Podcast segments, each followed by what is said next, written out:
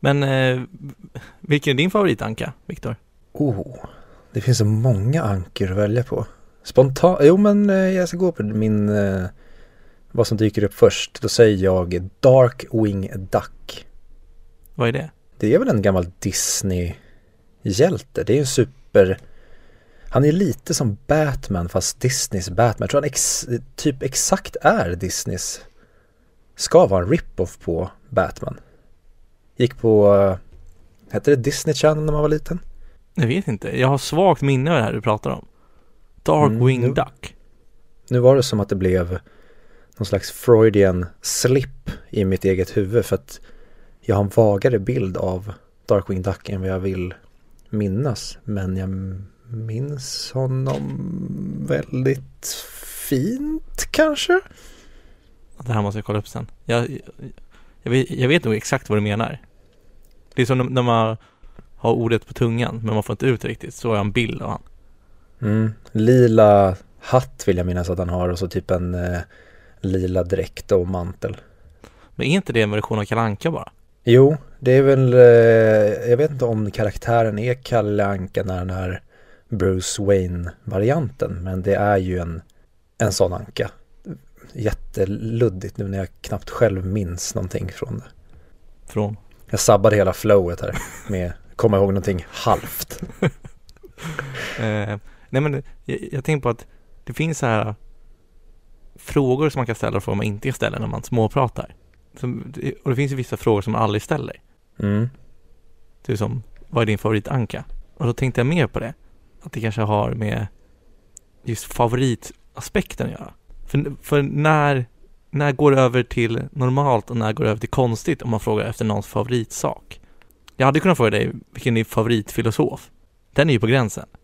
Ja, det känns väldigt bajsnödigt också att fråga någon. Alltså om det ska vara småsnack, om man inte känner varandra så väl att småsnacket inte är småsnack utan det blir bara snack. Ja, men vilka favoriter är okej att fråga? Favoritlag? Säger man så? Ja, men eh, i ett socialt spel så framstår man väl som otroligt platt om man skulle fråga det. Tjena, vad, vilket är ditt favoritlag? ja. Men har man favoriter fortfarande? Alltså det är väl typ så här, ja jag var tågluffare när jag var 18 och så kanske de frågar, ja vilken var din favoritstad? Ja, men det är väl kanske... Nej, alltså man kanske inte har en favorit, men man har väl sina hjärtestäder. Staden som man helst skulle vilja bo i kanske. Men det känns fortfarande som favoritsak. Det kommer jag ihåg, jag kommer ihåg vem som sa det. Men som just frågan på så här, vilken är din favoritfärg? Så svarade han, "Nej, jag har ingen för jag är inte 12 längre. Det är ett underbart svar på något sätt.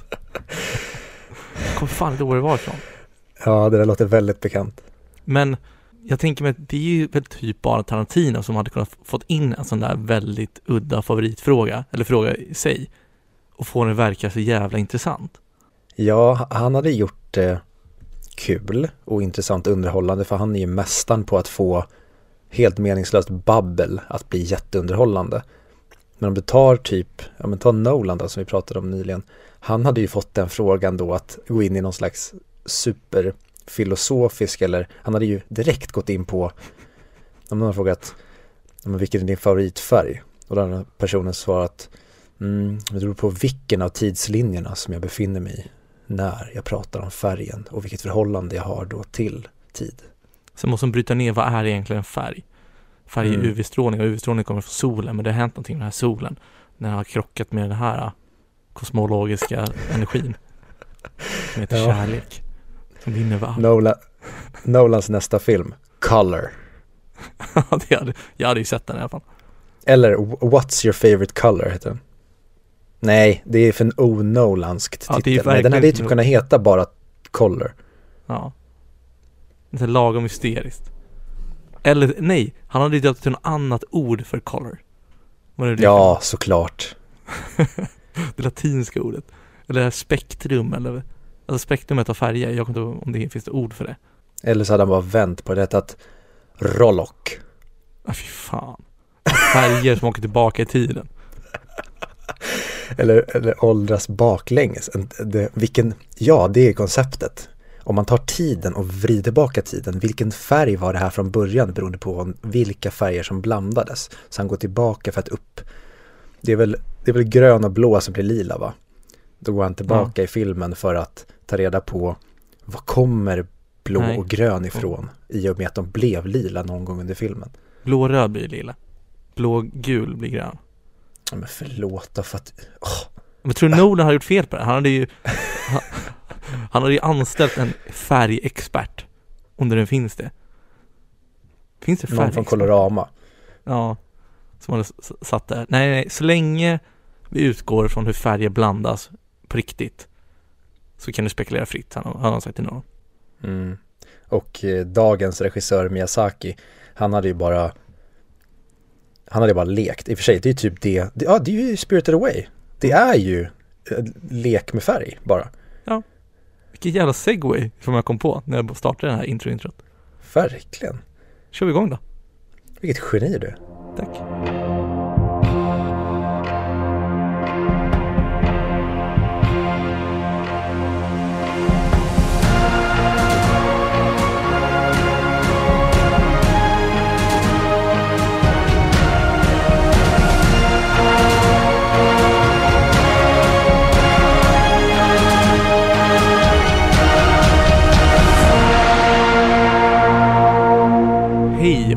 välkomna till 100 Mic Podcast, det vill säga podden som pratar upp ENDVs topp 100-lista, men inte Charlie Chaplin. Aldrig någonsin, och jag tänkte först säga aldrig någonsin igen Charlie Chaplin, men aldrig någonsin någonsin Charlie Chaplin. Bra. Vi har kommit fram till filmen som ligger på placering 28, som heter Spirited Away från 2001. Jag tror att den origin originaltiteln uttalas Sen to Shishiro no Kamika, Kamikakusha. Kam, Kamikakusha. Ja, gjord i alla fall av legenden Hayao Miyazaki. I samarbete med Ghibli Studios, är det det?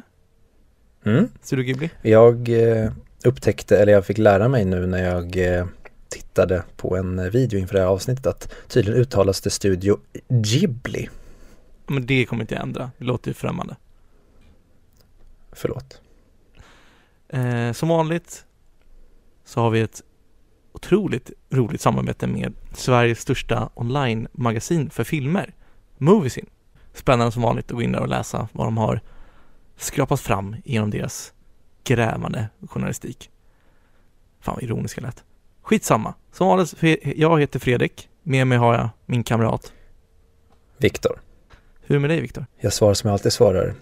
Du eh, bryr dig inte, jag kommer inte att berätta, ingen har någonsin frågat, ingen bryr sig.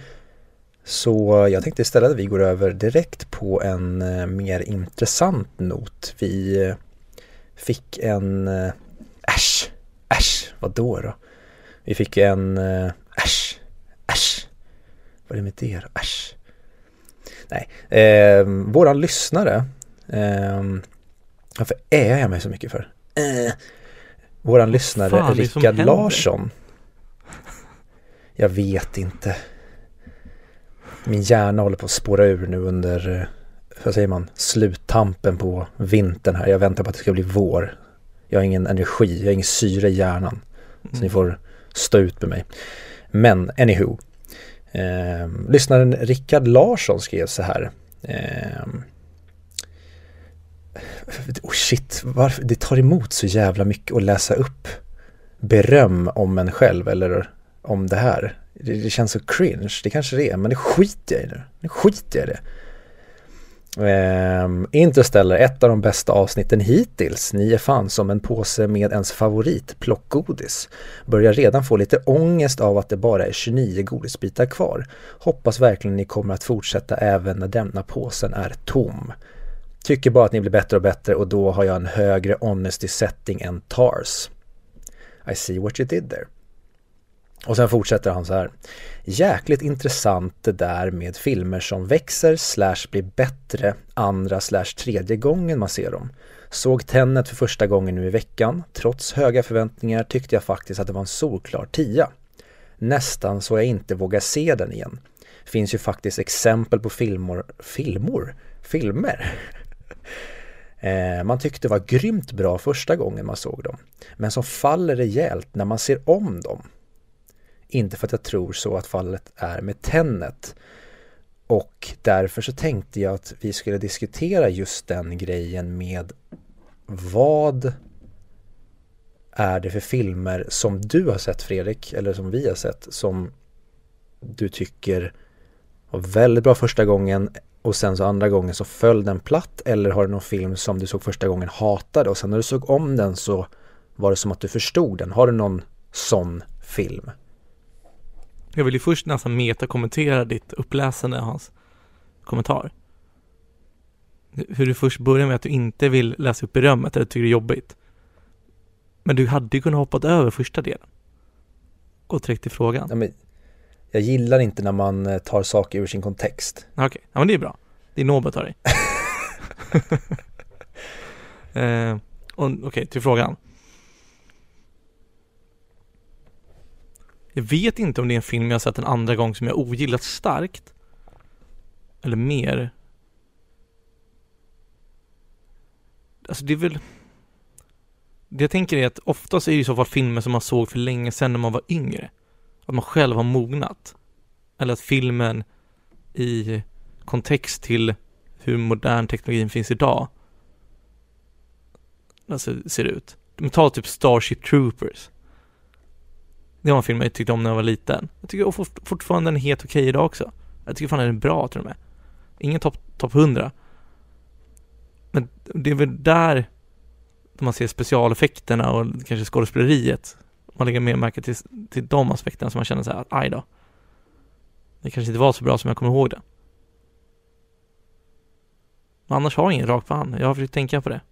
Har du någon Viktor? Men vad kul att du tog just Starship Troopers som exempel för jag skulle nämligen ta upp den. För det var ju en film som när den kom den var ju missuppfattad av alla. Alla trodde ju att det var en seriös alltså sci-fi film alla ja men Armageddon då för att ta en som kom hyfsat nära i tiden. Men det är ju en pastisch på en sån typ av film. Alltså filmen mm. driver ju om att ja men, nazisterna har skapat någon slags rymdkoloni och de slåss mot en annan art på en annan planet. Så det är ju en komedi som är gjord med 100% med glimten i ögat. Så det, jag hade ju precis samma förhållande till Starship Troopers som alla andra. Jag trodde det var en skitdålig sci-fi-rulle. Men det är ju en komedi och en hyllning till sci-fi alien-filmer.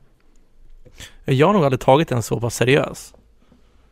Eh, alltså nu när man ser om den, eller när jag såg den senast, då hade man det i bakhuvudet. Så det, ja. Men det, det förändrar inte min syn på filmen fortfarande, för mig. Alltså som inte hade den här, det här är seriös film. För mig var det mer rolig och intressant sci-fi som inte är så verklighetsförankrad. Men den har ju lite känsla också, du vet, en college-parodifilm. Det är Not Another Teen Movie-aktigt. Mm. Så ja, det makes sense det du säger. Men har, har du någon som har blivit sämre andra gången du har sett den? Hmm. Nej. Alltså det var det, ingen jag kommer på. Jag, jag vet ju att jag har ju massa sådana här filmer som jag ja, men såg kanske när man var yngre och sen när man såg om den så var det, nej den var inte så bra och jag har massa filmer som jag såg kanske en gång på bio tyckte den var amazing och sen såg jag den kanske för lite tätt in på och så föll den.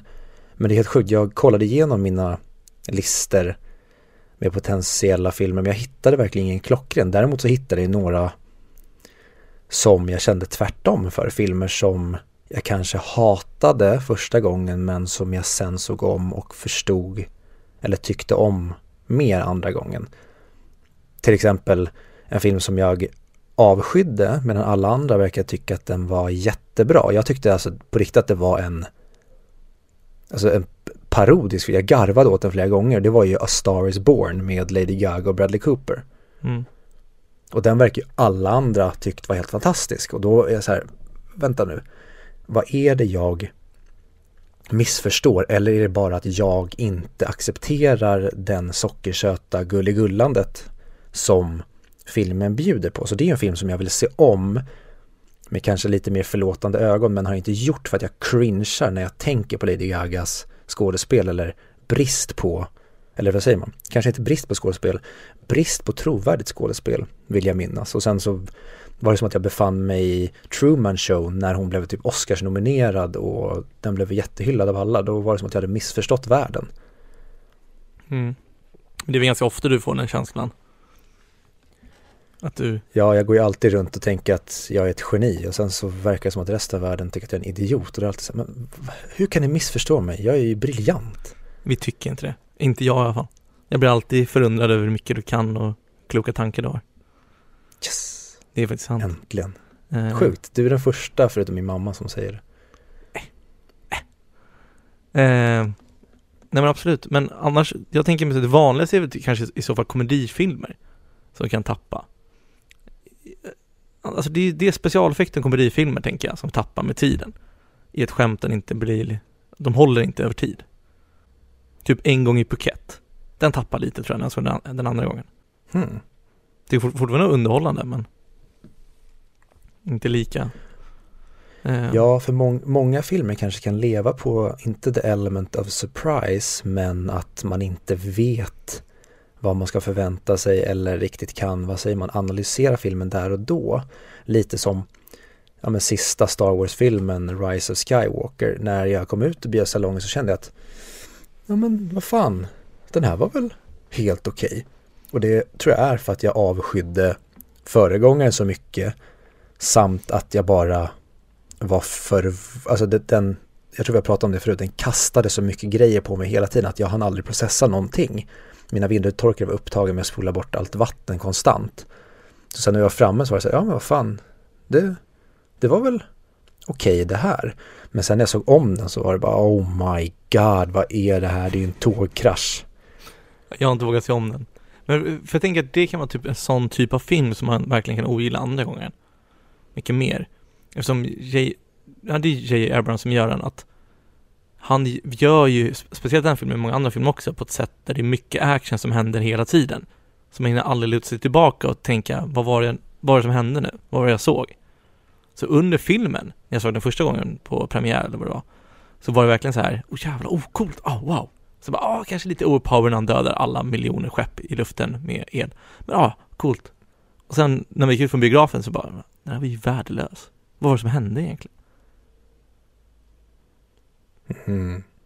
Nej, det är snart dags för både Star Wars och Empire och då lär vi knyta ihop säcken lite mer med, vi ska ju prata om både prequel-filmerna bra och eh, kanske lite mer om sequel-rullarna. Det kan bli kul. Men det är väl ett snart avsnitt prequels, ett avsnitt sequels. Mm, jag har för mig att det var så vi skulle lägga upp det. Eh, men sen var det filmer som, om vi går tillbaka till ämnet, så filmer som jag avskydde när jag såg den första gången. Då hade jag, ett kommer jag tänka på Cloverfield. Mm.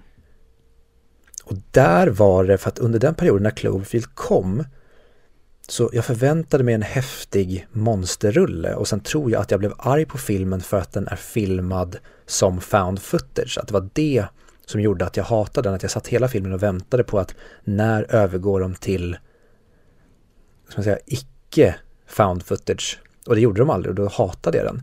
Men sen när jag såg om den massa år senare så var det alright, nu vet jag vad ni gör och jag vet vad jag ska förvänta mig och då tyckte jag jättemycket om den. Men Cloverfield, det känns som en film som jag hade hatat om jag såg idag. Till och med okej när jag såg den förut. Jag, jag, tror, jag tror att jag sett den två gånger. Men idag tror jag att jag hade hatat den. Varför kan man inte bara filma normalt? Varför kan man inte bara göra en bra monsterfilm och få reda på lite mer? Men sen även det som vi började hela den här podden med. Amelie från Montmartre. Jävla film. Den var ju, när jag såg den första gången, det pratade vi om för er som, oh, jag, jag tror jag skulle må extremt dåligt om jag gick tillbaka och lyssnade på våra Ja, tidiga avsnitt. gör inte Så det. let's not do that. Så jag kör en recap här av det jag tyckte då, tror jag. Men då var det ju att jag såg Amelie och jag hatade den och tyckte att den var så fruktansvärt dålig. Och sen så när jag såg om den då inför starten på den här podden så älskade jag den och tyckte det var helt fantastisk. Och då var det det, jag hade missuppfattat filmen och vad det var den skulle göra. Mm. Amelie vill jag fan se om. Mm. Och sen filmen som jag kanske ja men under, läng, un, under länge tid, under lång tid tyckte var kanske den mest överskattade film som någonsin hade gjorts, det var ju Pulp Fiction. För när jag såg den första gången så förstod jag inte alls vad the fuss was about. Jag tyckte den var sjukt överskattad. Och sen så såg man om den och såg om den och jag, ja, det är ett tag kvar tills vi kommer ner till Pulp Fiction men idag så förstår jag ju storheten med den och jag älskar ju att njuta av den. Mm. Jag, jag tyckte mer tråkig, eller vad fan det är, men jag tycker att det inte förändras. Eller det är ingen film jag kommer på som, som blir sämre när jag ser om den. Snart tvärtom. Men det kanske är bara för att jag får en större, en större kärlek till filmskapandet och filmer i sig. Alltså skulle jag se Transformers nu så hade jag älskat den mer. Trots att vi hur mycket vi hatar på den. Jag hade bara, jävlar vad coolt. Men sen är det också så här, vissa filmer jag kommer ihåg, där kan jag, typ, skulle jag kolla på Sagan om de två tornen, inte nu men för två, tre år sedan, då hade jag spolat förbi de tråkiga scenerna. Så jag klipper typ, eller förr så klippte jag mina egna filmer jag kollade på genom att spola förbi. Det gör jag inte längre. Men jag hade en period där jag bara ville se, åh, den här filmen vill jag bara se om, det här coola. Så vill man egentligen bara se vissa scener och vissa vill man bara hoppa över. Mm. Så gjorde jag när jag var liten, men då sa alltid mamma och pappa att man inte fick snabbspola på kassettbanden för då kunde filmen bli förstörd. Men det gjorde jag det ändå. Hände någonting då med kassettbanden? Jag tror inte det. De ljög alltså? Men jag för mig att det var typ en myt för att inte riskera typ sabba kassettspelaren. Och på den tiden kunde man inte faktakolla på internet eller? Nej. Fan vad lurad man var. Ja. Det var tider. Ja, saknar tiden när man inte behövde vara källkritisk. När man bara säger, ja, vad fan ska jag göra? De säger att det är så, får vi leva efter det. Ja. Har vi fått någon svar på det här nu? Eller har vi kommit fram till något? Ja men det får ju nästan Rickard, eh, alltså Rickard som gav oss beröm i inledningen av hans meddelande. Det får ju han svara på. Jag fick tänka om det var någon film på den här listan som sjönk. Kanske i Reservoir Dogs som sjönk för mig. Andra gången. Det är så var den. Fast det var fan första gången jag såg klart den nu när vi såg den på listan kommer på. Fan vad långtråkig den var. Ja. Mm. Jag vet inte riktigt vad jag ska svara på det där. Om jag ska vara ärlig. Hat. Hat och hot skickas till fredrik.billberg.pornhub.com Mm. Jag kan också se videos exklusiva. Nej, det är på Onlyfans, just det. Fan. Åh, vad jag hade velat se dig Oj, det, här, det, kom, kommer ut fel det här nu men det skiter jag i. Vad jag hade velat se dig göra porr. Var med, alltså som skådespelare eller regissör? Ja, men jag ser dig nästan lite. Jag, jag tänker att om man hade gjort om man hade gjort en film där någon spelar dig och hur du skulle vara om du blev inkastad i en porrinspelning. Då tänker man att Jason Segel hade spelat dig och var som Marshall. Och hur Marshall Ericsson i eh, How Much Mother hade reagerat om någon kastade in honom i så här porrsituation. ja, när jag var yngre så tyckte mina vänner att jag var väldigt lik Marshall, både på sättet och utseendet. Ja, men det håller jag med om. Ja. Han är ju skön. Ja, han är underbar. Alltså Jason Segel är, tycker jag, en av vår tids stora komiska genier. Ja, jag älskar det när de pratar om a duck or a rabbit. Kommer det? De har en bild som är både en duck och a rabbit. Och sen börjar de är argumentera. Är det med Mother? Ja, sen börjar de argumentera om Alltså vad, vad vill man vara? Vill man vara the duck eller vill man vara the rabbit? För de pratar om att när man ser på dem så är den antingen a duck eller en rabbit, precis som bilden. Och sen, Mm. men vad är det bra de två? Och sen kommer de fram till att the duck är det bra, vilket jag tycker är vansinnigt. Kaninen måste måste vara bättre än anka. Mhm. Nej, jag kommer fan inte ihåg det. Jag har ändå sett. Är det, en, är det tidigt eller sent i serien? Det är när Robin börjar dejta hennes co-anchor, han som inte har byxor på sig typ och inte bryr sig.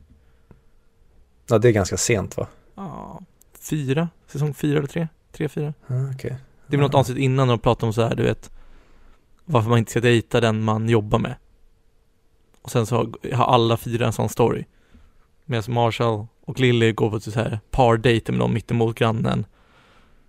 Ted kommer inte ihåg. Barney börjar dejta hon servitrisen i baren. Ja. Ja. Skitsamma. Ja, för, ö- för övrigt tycker jag att eh, Forgetting Sarah Marshall som även eh, Jason Segel har skrivit är en av, jag vet, den är säkert inte ens från 10-talet, men det är ett mästerverk Mm. till komedi. Jag har ju lärt mig den sången han spelar. Vem? It is hard to believe Ja. Things are going, things to, are get going to get easier. Åh, det är så bra. Ja, den är helt jävla fantastisk och bara Jonah Hills roll i den. ja. Vi, det kan vi göra när, när listan är slut. Då gör vi våra topp 100 komedier. För då kommer vi bara skratta hela tiden. Ja. Fy fan, det hade varit kul. Men risken är Hundra, att man bara sitter och citerar hela tiden. alltså. Kommer ihåg den här scenen när han sa så här? Oj fan, det, det har jag fått kritik för att vi gör, att vi ska förklara scener. Men vi gör det väldigt dåligt. Ja, vad fan. Men det är så dåligt poddmaterial. Och Kommer den här scenen, du vet när det är så här. Folk kan youtuba. Ja, men jag måste säga att vi är ju jävligt dåliga på att podda. Vi, vi, men vi gör så gott vi kan. Vi är som den här killen som vi försöker att spela hockey men vi kan inte ens åka skridskor. Nej. Va? Eller något, jag vet inte. Ja, tänker bara på Happy Gilmore. Mm. Han kan skjuta men inte åka skridskor.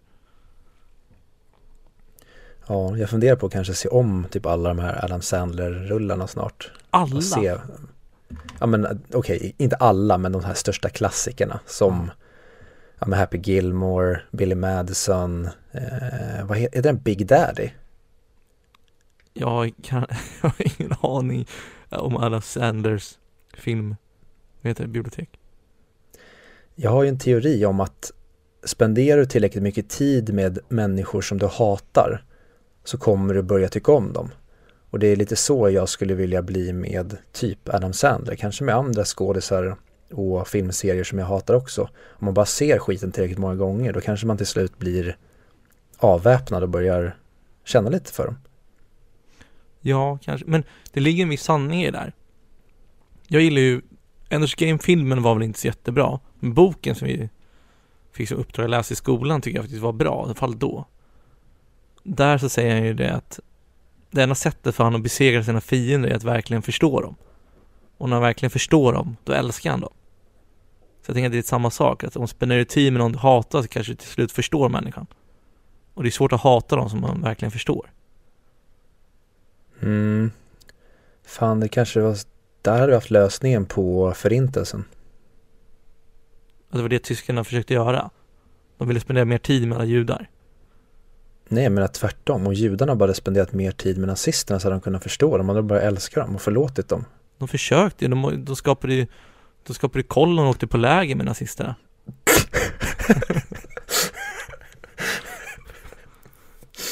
Och jag s- s- spottar ut snor över hela micken. Åh, fan, jag måste se om, eh, Pianisten. vad heter den? Nej, fan, du hade ju fått den reaktionen. Åh, jag måste se om pianisten, var så rolig. nej men Schindler's list kommer ju snart. Nej, jag tänkte på, vad heter den? Eh, Jojo Rabbit. Ja, den är faktiskt rolig. Mm. Mm. Nej, men eh, om det inte är allt för många som har stängt av nu så kanske vi ska gå från eh, en person som hette Eh, Adolf som vi nu har pratat om som hamnade i fel värld och sen tog han ut sin ilska på de här människorna för att han inte fick som han ville till en bortskämd liten annan person som också hamnar i en annan värld. För nu ska vi prata om Spirited Away tror jag. Va?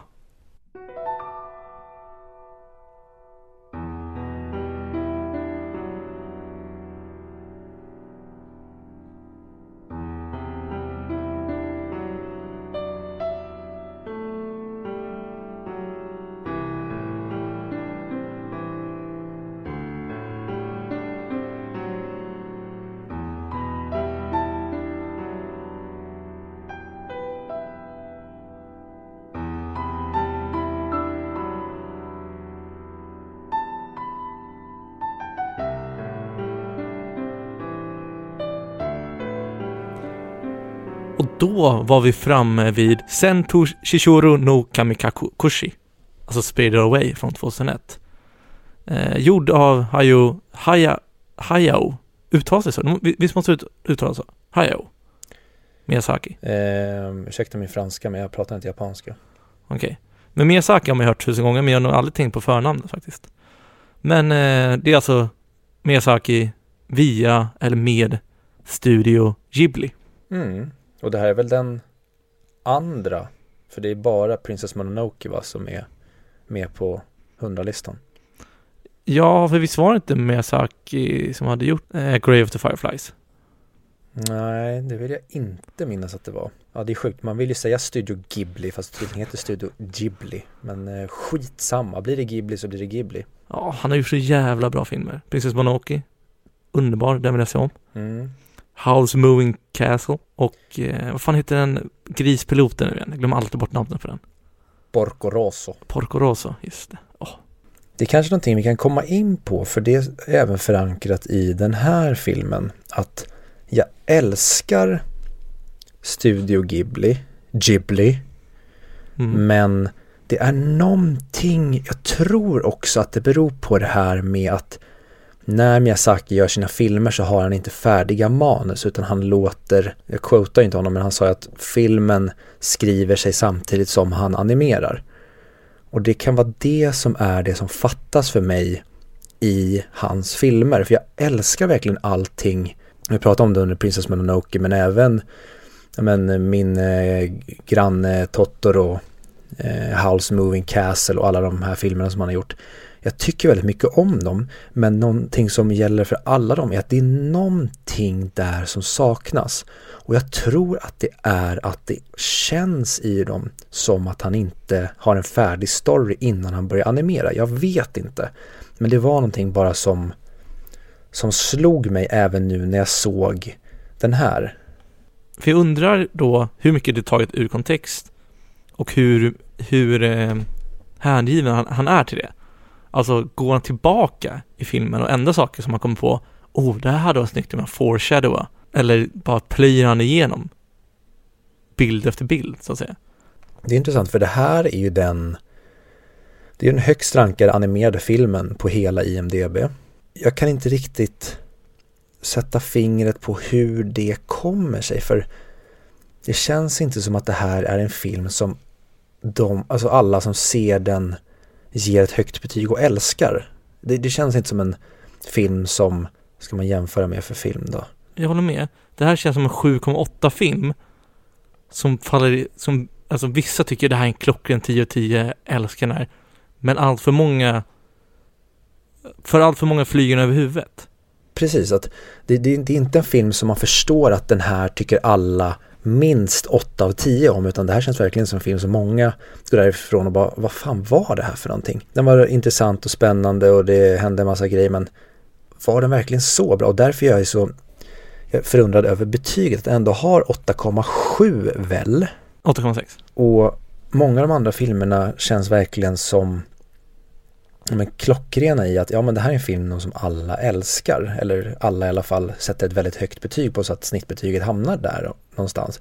Men jag kan verkligen tänka mig att det här är en film som många tycker är medioker. Eller att till exempel, men ta en film som Toy Story då som kanske tilltalar en mycket större målgrupp. Den här känns mycket mer riktad om man kan säga så.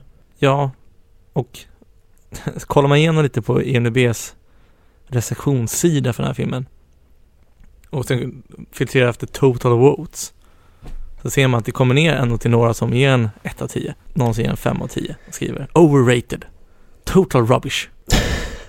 How the plot has been spirited away. Det var lite fyndig titel på den. Så det finns även de också, men det, jag trodde att, att det skulle vara fler sådana. Precis som du säger. Ja, det är intressant det där. Men bara om vi ska köra en liten, eh, säger man, berätta lite handlingen så får man det ur vägen och så kan vi dyka rakt in i filmen sen. Mm. För det handlar ju då om Shihiro uttalas det väl? Jag vet inte. Som är en liten eh, gnällig bortskämd flicka som ska flytta till en eh, ny förort med sina föräldrar och pappan tar en liten märklig väg till huset så att de hamnar utanför en märklig tunnel och när de går in där så fastnar de i ett, en märklig värld där hennes glupska föräldrar stjäl mat, blir förvandlade till grisar och sen så börjar hon jobba på ett badhus. Mm. Och sen så blir det trippy utav bara helvete. Hade du sett den här innan? Ja, en gång. Länge sedan? Jag såg den inte runt alltså 2001 när den kom. Jag såg den mycket, mycket senare. Så jag, jag kan tänka mig att jag såg den här för kanske tio år sedan. Ish, där någonstans. Mm. Och jag minns den som väldigt, väldigt, väldigt överskattad. Du då? Jag känner inte igen den. Men jag trodde att jag hade sett den. Men jag, jag måste blanda ihop den med någon annan av Miyazakis filmer. Ja, någonting som jag verkligen, verkligen älskar med hans stil och hans filmskapande. Till ytan så ser det ut som en barnfilm. Det ser ut som en, om man ska vara taskig, det ser ut som Pokémon. Men sen så går han så jävla mycket längre och speciellt i den här, saker är ju väldigt, väldigt trippy och jag älskar när han designar gudar och väsen. Mhm. Och till exempel som i Princess Mononoke, den där grisen är det väl som har typ maskar som kommer ut ur sig. Det känns så otroligt obehaglig body horror som han lyckas teckna så otroligt väl. Och samma sak i den här. Och det här är väl kanske den filmen på hela listan skulle jag säga som är typ svårast att förklara. För den är så otroligt alltså, osammanhängande i, alltså om man ska förklara den, den måste ju verkligen upplevas. Ja, men ändå, jag får en bättre bild av handlingen i den här filmen än vad jag fick från The Usual Suspect. Om jag får slå slag mot den filmen. Ja. Mhm. Alltså, jag, jag tycker det här känns som en seriös Rick and Morty-avsnitt. Ja, Om du förstår vad jag menar. ja verkligen. De, de, det är bara någon som leker med olika tankar och idéer om väsen och mytologiska varelser. Alltså, till exempel den där uh, No Face. Fan vilken jävla underbar varelse det är. Tills den börjar Ja. sluka människor. Då känner jag så här, fan. Nu gillar jag inte den här varelsen längre. Och sen så gick den tillbaka och blev snäll igen. Jag älskar när han kommer med alla de här uh, plaketterna eller pappersbitarna eller vad det är, tränycklarna typ. Och sen bara tvingar på henne dem. Mm. Mm. Eller vad man säger. Jag älskar eh, ljudläggningen på den. Ja, Mm. och masken. Nej, underbar. Ja, och att masken bara sitter på, men munnen öppnas inte där, utan det är som att den nästan har två ansikten. Ja, men han lyckas göra så konstiga, creepiga varelser som ändå är så... De är vackra på något sätt. Mhm. Det är, det är som i Princess Mononoke, det är en värld man bara vill vara i. Håller med till 150 procent, speciellt den här världen, för den är så otroligt kreativ och alla saker make sense på någon nivå, men de är fortfarande helt, ja men för brist på bättre ord, helt trippy. Ja, men han har verkligen gått så långt in i rabbit hole så han inte behöver förklara saker. Han, han, han behöver inte förklara allting hänger ihop. Man behöver aldrig den förklaringen. Hur, hur det fungerar, vem som är mäktig, vem som, vad som kan jag vara, vart, vart de kommer ifrån. Det bara är. Om, om man då ska försöka kolla på någon slags här skelett och essens, om man ska jämföra den här med Lejonkungen, det handlar om en flicka som är bortskämd och en snorung i början och hon genom filmens gång lär sig ta, ta ansvar och axla uppgiften och sen så i slutet så ja, men, tar hon hjälterollen och blir hjälten om man ska vara lite krass så att där visar den tydligt den här hjältemyten. Men allting runt omkring det här skelettet är så otroligt lekfullt och originellt. Ja. Jag gillar hur varelserna är. Till exempel eh, Hako, han killen, när han är, Pedofilen. Va? Hon är 10 och han borde ju vara över 18. Men i och med att han har varit där så länge så är han ju i alla fall, han borde ju vara i alla fall 100 år gammal. Och det är lite äckligt att en 10-åring och han hittar kärlek till varandra. Eller oj, det kanske bara var jag. ja, är han så gammal? Jag tänker det, han är alltså han har ju varit där. Han är ju Jubabas, eh, vad säger man, hejduk. Henchman, ja. ja. Jag tänkte inte så. Men jag vet vad dina Nej. tankar går. Jag vet. Men eh, skämt åsido. När han, han är skadad och hon, hon matar honom med mat. Med den här, med Mm. den här kulan som man har fått av The Ri- River God. Eh, hur ändå så snäll själva varelsen är. Men samtidigt är den så skräckinjagande när man får se munnen och alla tänder och hur den morrar. Mm. När man animerat den så har ni ju sett på när en veterinär matade en varg tror jag eller en hund. För att verkligen få till det där naturliga då i det onaturliga. Att de blandar hur djur beter sig fast på en drakkropp. Typ. Mm. Och det är också en del av Miyazakis absolut största styrka. Det är ju hans, mm, alltså hur han är så duktig på att måla detaljer. Det är bara att kolla på Yababas, eh, alltså hennes rynkor och skuggorna runt rynkorna. Det är otroligt snyggt hur han får allting i den här att kännas så himla levande. Men det känns som det är en läskig värld. Men man behöver inte vara rädd i den. Så länge man följer reglerna. Det gillar jag. Ja, som du säger, den känns verkligen läskig. Man behöver inte vara rädd för det känns aldrig som att någon kommer skada, ja men sen då, som hon blir. Det känns aldrig som att någon kommer skada sen på det sättet att någon kommer göra någonting som är riktigt obehagligt, utan det är hur folk beter sig som är det obehagliga. Och det här som blir någon slags eh, kritik mot konsumtionssamhället och kapitalismen som är hela det jävla badhusets uppbyggnad med att Jababa hon är den här stora vdn som äger och det enda hon bryr sig om det är pengar. Och så tvingar hon alla där inne och bara jobba, jobba, jobba. Och jobbar runt det, ja då kommer hon bestraffa dig. Och sen så ser man det är så kul när No Face kommer in där och lockar alla med guldet. Och sen så käkar han upp dem. Och guldet gör alla giriga och alla bara kommer med grejer till No Face. Så att det blir som en, vad säger man, den värsta sidan av kapitalismen och konsumtionssamhället spårar ur på schack i, den här, i det här badhuset. Mm. Ja, verkligen. Eh, men om vi ska börja från, från början. Jag kommer ihåg när jag, nu när jag satte mig och kollade på den. Att väldigt långsam start tycker jag på filmen. Det tar ett tag innan man förstår premissen. På vart den tar oss någonstans. Det är egentligen inte förrän man kommer till den här marknaden. Eller igenbommande staden. Sen står det bara mat där. Det är då man börjar känna att okej, nu är någonting på gång. För jag kommer ihåg att jag tänkte så här. Åh, jag hoppas det är massa coola väsen som var i Princess Mononoke. För jag vill se hur han experimenterar med det. Sen tog det så lång tid innan någonting presenterades. Jag blev så här. Jaha, det här kanske är mer Grave of the Firefly-stuk. Att det är mer verklighetstroget. Och sen kom den igång. Ja, för det filmen egentligen handlar om det är ju att det är en flicka som blir itvingad LSD av Haku när hon får den här lilla kulan och sen är hon bara på en tripp i skogen i ett par timmar innan hon hittar sina föräldrar igen. Mm.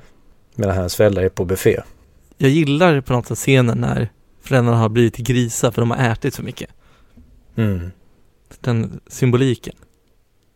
Ja, det läste jag en, eh, ett citat från eh, Miyazaki för det är också, den här filmen är lite av en blinkning till när det blev en slags ekonomisk boom i Japan på 80-talet.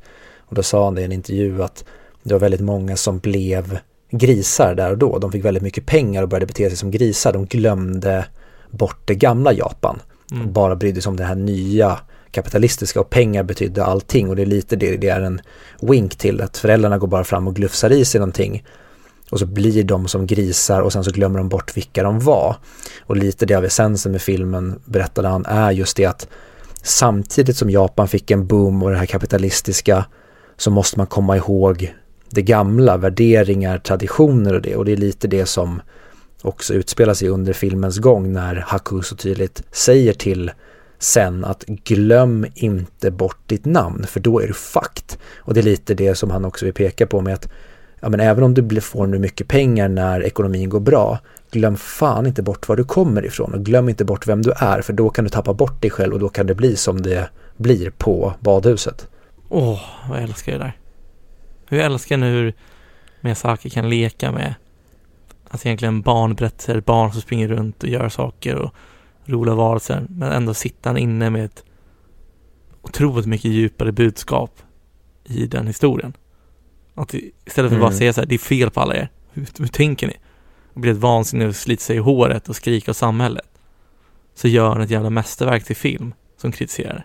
Sådana filmer gillar jag. Jag med. Och jag, jag gillar verkligen filmer som så kan visa någon slags, man, man, kan visa det på ett själsligt plan än att man kanske tar en händelse rakt av. Alltså man kunde ta en, säg bostadskraschen ehm, eh, i eh, USA där, slutet av 00-talet. Att du tar en tydlig händelse och gör film av det utan nu tar han mer ett beteende som han såg hos många japaner under den här boomen i Japan. Jag gillar det när man inte plockar direkta händelser utan man plockar beteenden och fenomen. Ja, jag håller med helt. Alltså, jag gillar också när de är uppbyggda på sättet när man sakta men säkert skalar av löken. Så man sakta men säkert får lära känna det istället mer och mer från hennes perspektiv. En sak jag hoppas på, eller som jag trodde att de skulle spela hårdare på, det är när han säger till henne att kom ihåg att jag är one of the good guys. You can trust me, I'm your friend. Och då, och då tänkte jag att hela tiden kommer, alltså han är lite undercover friend till henne. Men det tycker jag inte de spelar så mycket på. Känns lite som det blir bortglömt. Det var någon gång de sa, och akta dig för Hako, han är hennes henchman, hennes right hand man typ. Och, då trodde jag att, att hon skulle vara så här, men vänta nu, är han god eller inte? Det, där tycker jag att de hade kunnat spela lite mer på det.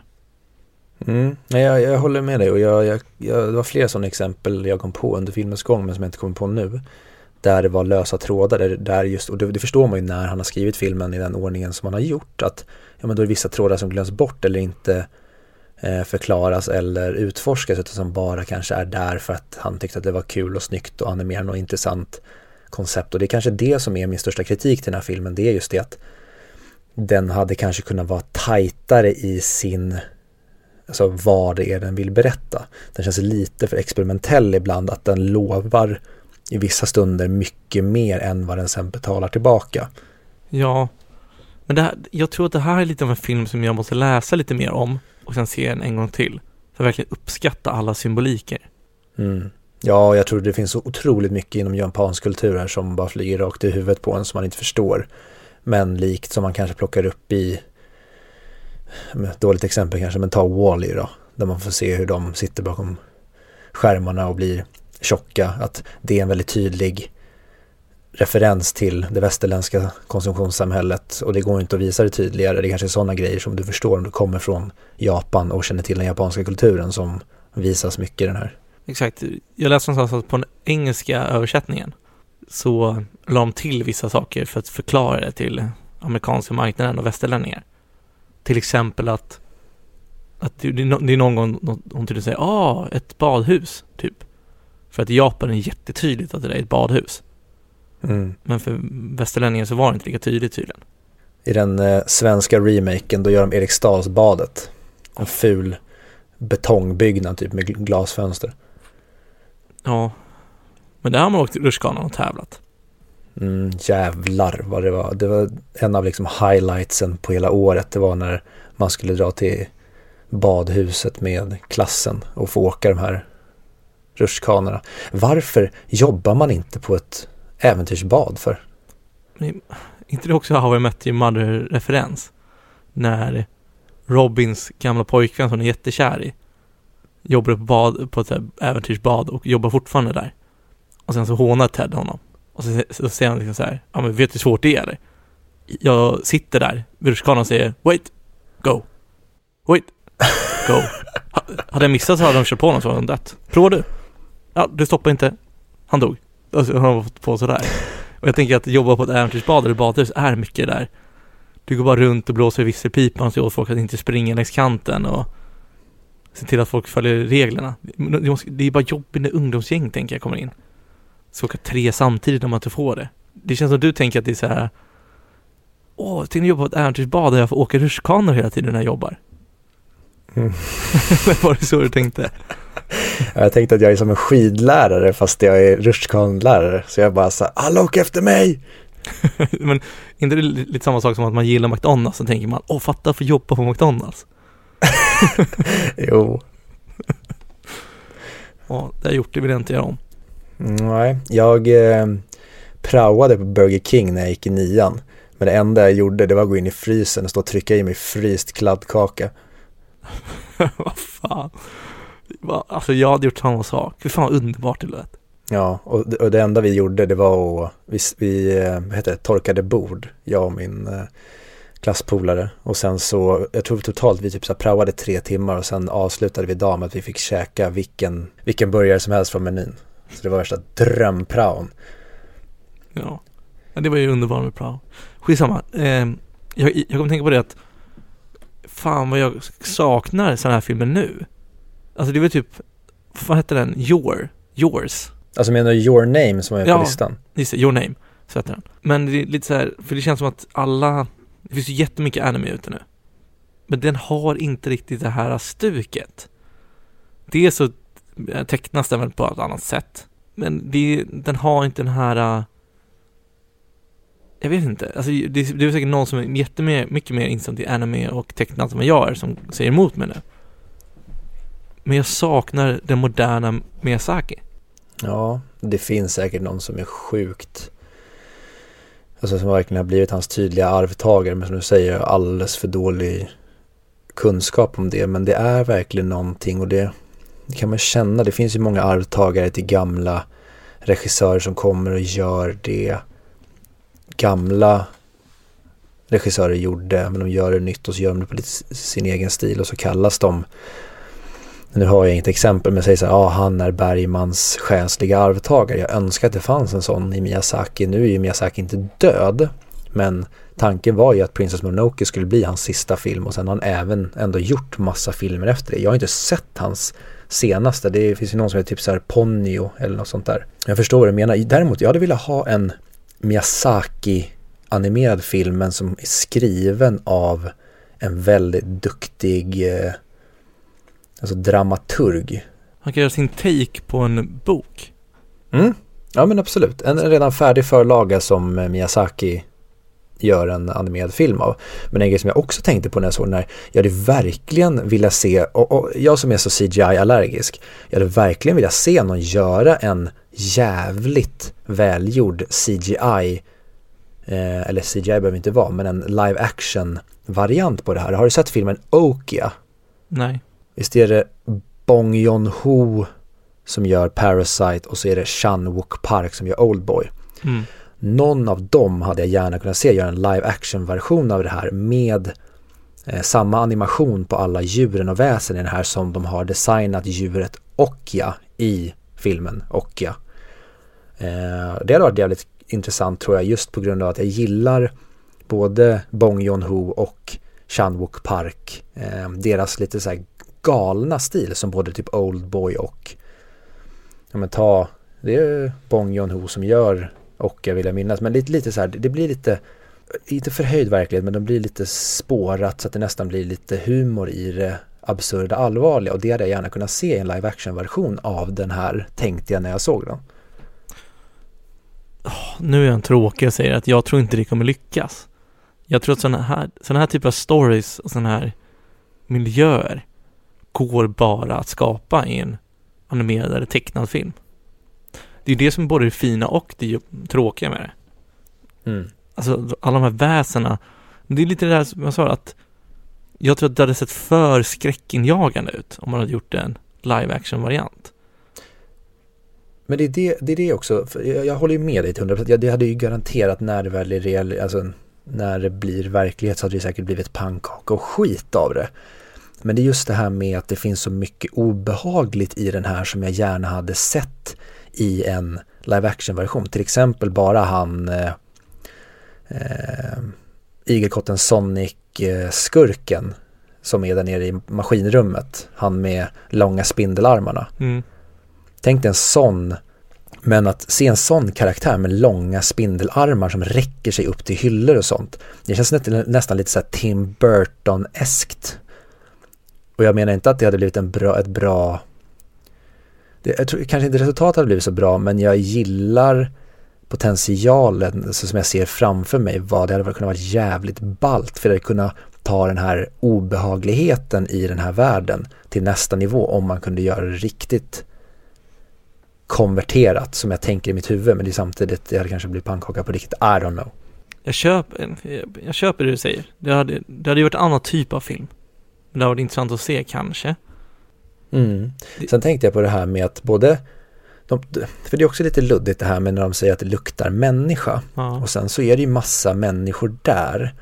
Men det är ju inte människor uppenbarligen. Och så är hela den här grejen med, med typ representation i det hela. För att Jobaba med sin bebis.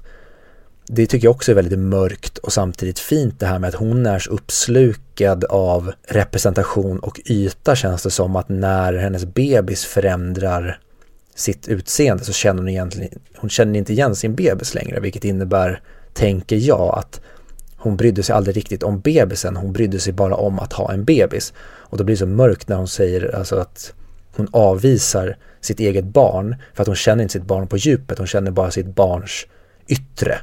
Och det är lite så jag tänker att det är med många av de här människorna, att det kanske är så sen ser alla de här att kanske Haku och Lin och även Jababa att de ser ut som människor för att det är så sen ser de här medan allting som är mer främmande det ser mer främmande ut i form av grodor, grisar att ju mer icke-relaterbart till henne det blir ju konstigare ser de ut. Jag, jag försökte få någon slags grepp om det där under tiden men jag, och det är väl det som jag kanske tycker är av filmens svaghet det är att mm. när jag får veta hur den är gjord då känns det mer som att han har lekt väldigt mycket med fantasin mer än att han haft en tydlig idé och vill säga någonting med allting. Och jag tycker det kanske hade varit ännu bättre och jag, jag, jag på något sätt vill ha mer svar på vad allting symboliserar och innebär. Och det som du säger, jag kanske behöver läsa om filmen och förstå mer om symboliken och det då kanske filmen blir ännu bättre för mig. Precis som vår lyssnare var inne på. Det här är en film som man måste se flera gånger så att den kommer bli bättre. För mm. precis som jag pratade om, jag tror att jag sa när vi pratade om Princess Mononoke också. Det här, det här är inte en film, det här är en konsttavla i rörlig form. Och jag, jag, tror återigen att det där är lite taget ur hans kontext, för jag tror inte att han bara går in och wingar storyn. Jag, jag tror att han har tanke med varje bild som han gör. Men att han inte har det färdigt, utan han får det på plats när det väl är där. Eh, men som sagt innan, det, det är så jävla svårt att prata om den här filmen, för det är, allt handlar om det visuella.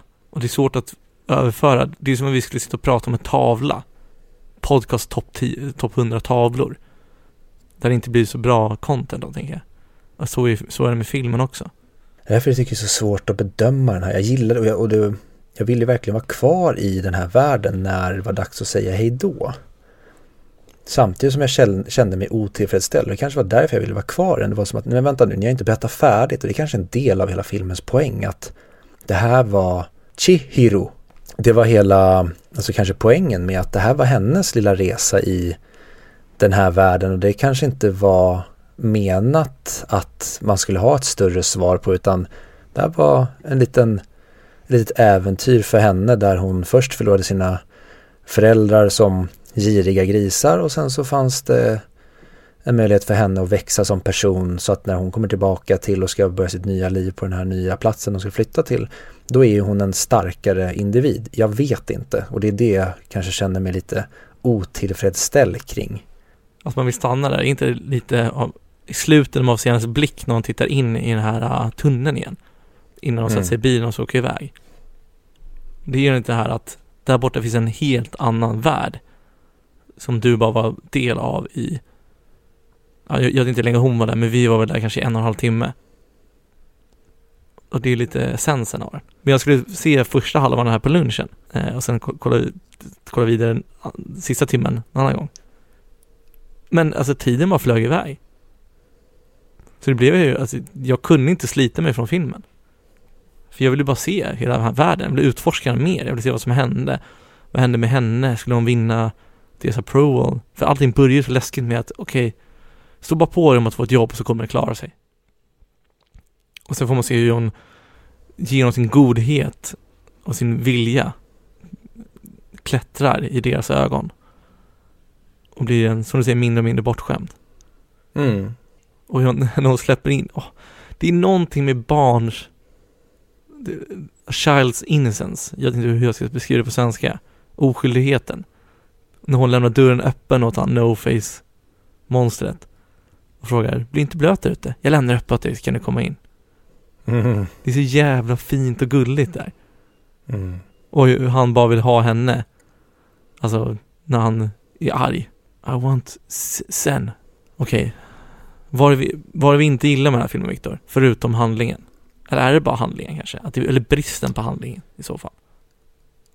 Ja, jag måste nog nästan säga det. Jag känner, jag känner mig otillfredsställd rent ja, men storymässigt. Det blev, jag, jag, jag vet inte, jag minns den här som att den hade mycket mindre action och mer, eh, mer drama och kanske utforskade mer filosofiska idéer. Den var lite mer lågmäld på det sättet men det var väldigt mycket mer action än vad jag trodde att det skulle vara. Det är väl kanske just det att det känns som det är väldigt, väldigt många häftiga idéer här ihopkokat till, som du säger, det här är mer en tavla än att det ska vara en jättebra struktur i narrativet. Det är väl kanske just det.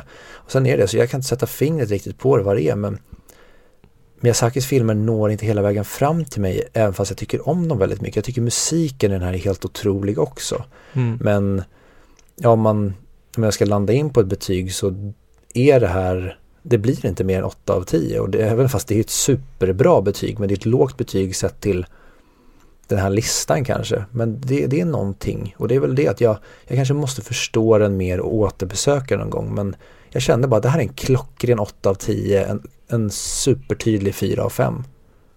För mig är det 9 av 10. Det är en P10. Potentiell 10. Och jag, jag tror att det kommer bli det om jag läser på lite om den och ser om den igen.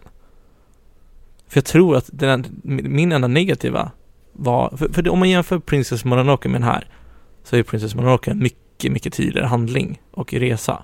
Det är klart den här har en handling också, hon vill rädda sina föräldrar. Men det är, med brist på handling så menar vi mer lösa trådar i handlingen som finns. Snarare än att den inte har någon handling. Men jag tror fortfarande att det här kan bli en 10 av 10. För om man bara förstår alla det där, precis som In Bruges, så är det en väldigt simpel story med många ledtrådar i sig. Och om man bara får, får förstå de här ledtrådarna lite mer så tror jag att det kan bli en perfekt 10 av 10 film. Ja, och jag ska också reservera mig för att det är väl det att det kanske, det kanske finns så mycket mer kött som jag inte lyckas hitta under den här titeln som jag kanske upptäcker på sikt. Ska en film behöva tvinga dig att se om den och läsa om den? Jag tycker att den- den ska inte behöva göra det. Vi har ingenting emot när den gör det heller. För det är oftast de filmerna man väl ger tid till dem så blir de mycket, mycket bättre. Så en sån film har mycket högre potential än en annan, annan film. Men den har svårare att nå den potentialen. Jag håller med och det, det finns varken ett ja eller nej på den frågan utan det är verkligen beroende på film. Vissa filmer kan verkligen höjas och må bra av att se om och läsa på och förstå dem mer och vissa filmer kanske är klockrena efter en titt precis som de är. Det är kanske så de ska upplevas. Det är ju som sagt ett, en konstform för att säga det skitnödigt och därför så finns det ju inget svar. Det finns inget, ingen, objektivitet här utan det är upp till betraktaren att säga hur ja, den berörde en. Men tyvärr, just nu är den inte topp 100 för mig. Men definitivt mellan 100 och 250. För mig är den fortfarande topp 100 och jag slänger den på 40 mick, skulle jag säga. Hmm. Äh, f- 50 mick, än så länge. Jag förstår. Om det någonsin kommer rörande tavlor, alltså, ja, en TV med andra ord. Då hade jag haft den här och Princess Mononoke på repeat, ljudlöst. Definitiva, vad säger man, potentiella tavlor. Det håller jag verkligen med om. Och sen, en kultbild är väl när de sitter på tåget. Ah, underbart. Om du känner dig eh, färdig med Miyazaki så tänkte jag på nästa veckas film. För då har vi kommit till den filmen som jag nog är mest taggad på att se på hela listan. Just därför att det är den filmen som jag tycker är sämst av de som är kvar. För jag minns att jag hatade den så jävla mycket när jag såg den. Jag tyckte den var fruktansvärt överskattad. För nästa vecka då ska vi prata om Saving Private Ryan. Ooh. Kul. Det ska faktiskt bli jävligt kul. Jag är svintaggad på att se om den. Inte för att jag är taggad på att på något sätt hata på den utan jag vill jättegärna bli konverterad och förstå storheten med den. Det hoppas jag att jag kommer att få. Ja, men du som också älskar krigsfilmer. Det hjälper nog definitivt till i varför jag inte tyckte om den. Men vart kan man se den då, Viktor? Ja, om vi ska lita på Just Watch så kan ni som har konto på Viaplay, Amazon Prime och Comhem Play-serien. den. Och för er som skulle vilja hyra den så kan ni hyra den på Blockbuster och Apple TV om det är så deras tjänst kallas. Och för er som skulle vilja köpa den och äga den digitalt så kan ni göra det på Apple TV och Blockbuster också.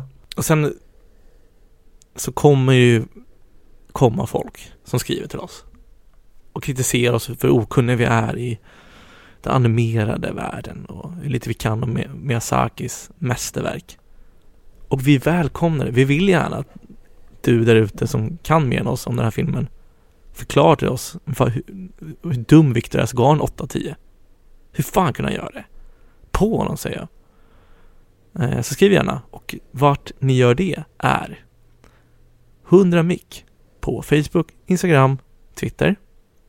Eller ska ni mejla till 100mickpodcast.gmail.com Men vem fan mejlar nu för tiden? Skriv till oss på våra sociala medier-kanaler. Så kommer vi antagligen bemöta det i nästa avsnitt i så fall. Det kommer jag aldrig göra. Jag vägrar lyssna på varken kritik eller beröm och jag kommer definitivt inte läsa upp. Jag kommer ta upp det. Jaha. Ja, ja. Får leva med det då. Men eh, om jag kanske ska göra som eh, Chihiro och eh, om jag skulle konvertera den här filmen till hur jag är så då skulle det vara så att jag skulle ju i så fall sluka i mig buffén i början, bli en gris och sen skulle jag springa runt och skita på hela badhuset. Jag hade antagligen varit häxan och försökt bli, bli miljonär. Ja, en bättre film hade faktiskt varit om hon stannade kvar som sen, glömde bort vem hon var, blev Jababa och så styrde hon badhuset men istället så byggde hon sådana här rutschkanor som på Eriksdalsbadet. Alla Westworld, alltså i två tidslinjer. Man får aldrig se Jubaba och Shishori i samma ställe. Två olika filmer. Prequeln, det är ju när hon kommer, Jubaba, och får börja jobba där. Och sen så tar hon över badhuset, river alla roliga äventyrsrutschkanor. Det är därför hon blir den här tyrannen. Hade det inte varit kul också om hon, hon inte alls var magisk, utan hon har bara gjort sig tricks för att bli magisk. Så alla tror att hon är en ond häxa, men hemligheten är att hon inte alls är det. Hon är bara bra på att hota människor. Jag, jag vill ha den verklighetstrogna versionen av det här. Fy fan. Ja, ska vi hänga in handduken så att säga? Kasta in handduken? Fan, hur kan jag säga fel på det mest klassiska uttrycket? Ska vi kasta in handduken? Pun intended. Badhus. Ge upp. Vi lägger ner podden. Vi skiter i här- de sista 27 placeringarna. Nej men det här avsnittet. Jaha, du tänkte så. Eftersom de var på ett badhus så kastar vi hand, handduken. Man har ju hand, Jag- handdukar på ett badhus. Jag trodde du menade att jag var fri, att du äntligen, för du har ju eh, min familj som gisslan. Att det är därför vi gör den här podden. Och den dagen vi är klara då har du sagt att du släpper min familj fri. Men det är bara i de familj, det är bara de i din familj som du inte gillar som jag har. Mhm. Nej tvärtom. Fan jag är trött i huvudet. kan, vi bara ta bort det här? Vi spelar om avsnittet. Aldrig. Nu kör vi Nej. från början. Ja, okej. Vi, eh, vi kommer släppa det här avsnittet igen, fast dubbad på japanska nästa vecka. kan vi inte bara Google Translate det hela? Karuchima, ka kadenkada, eh, Chichiro, eh, det är Miyazaki då.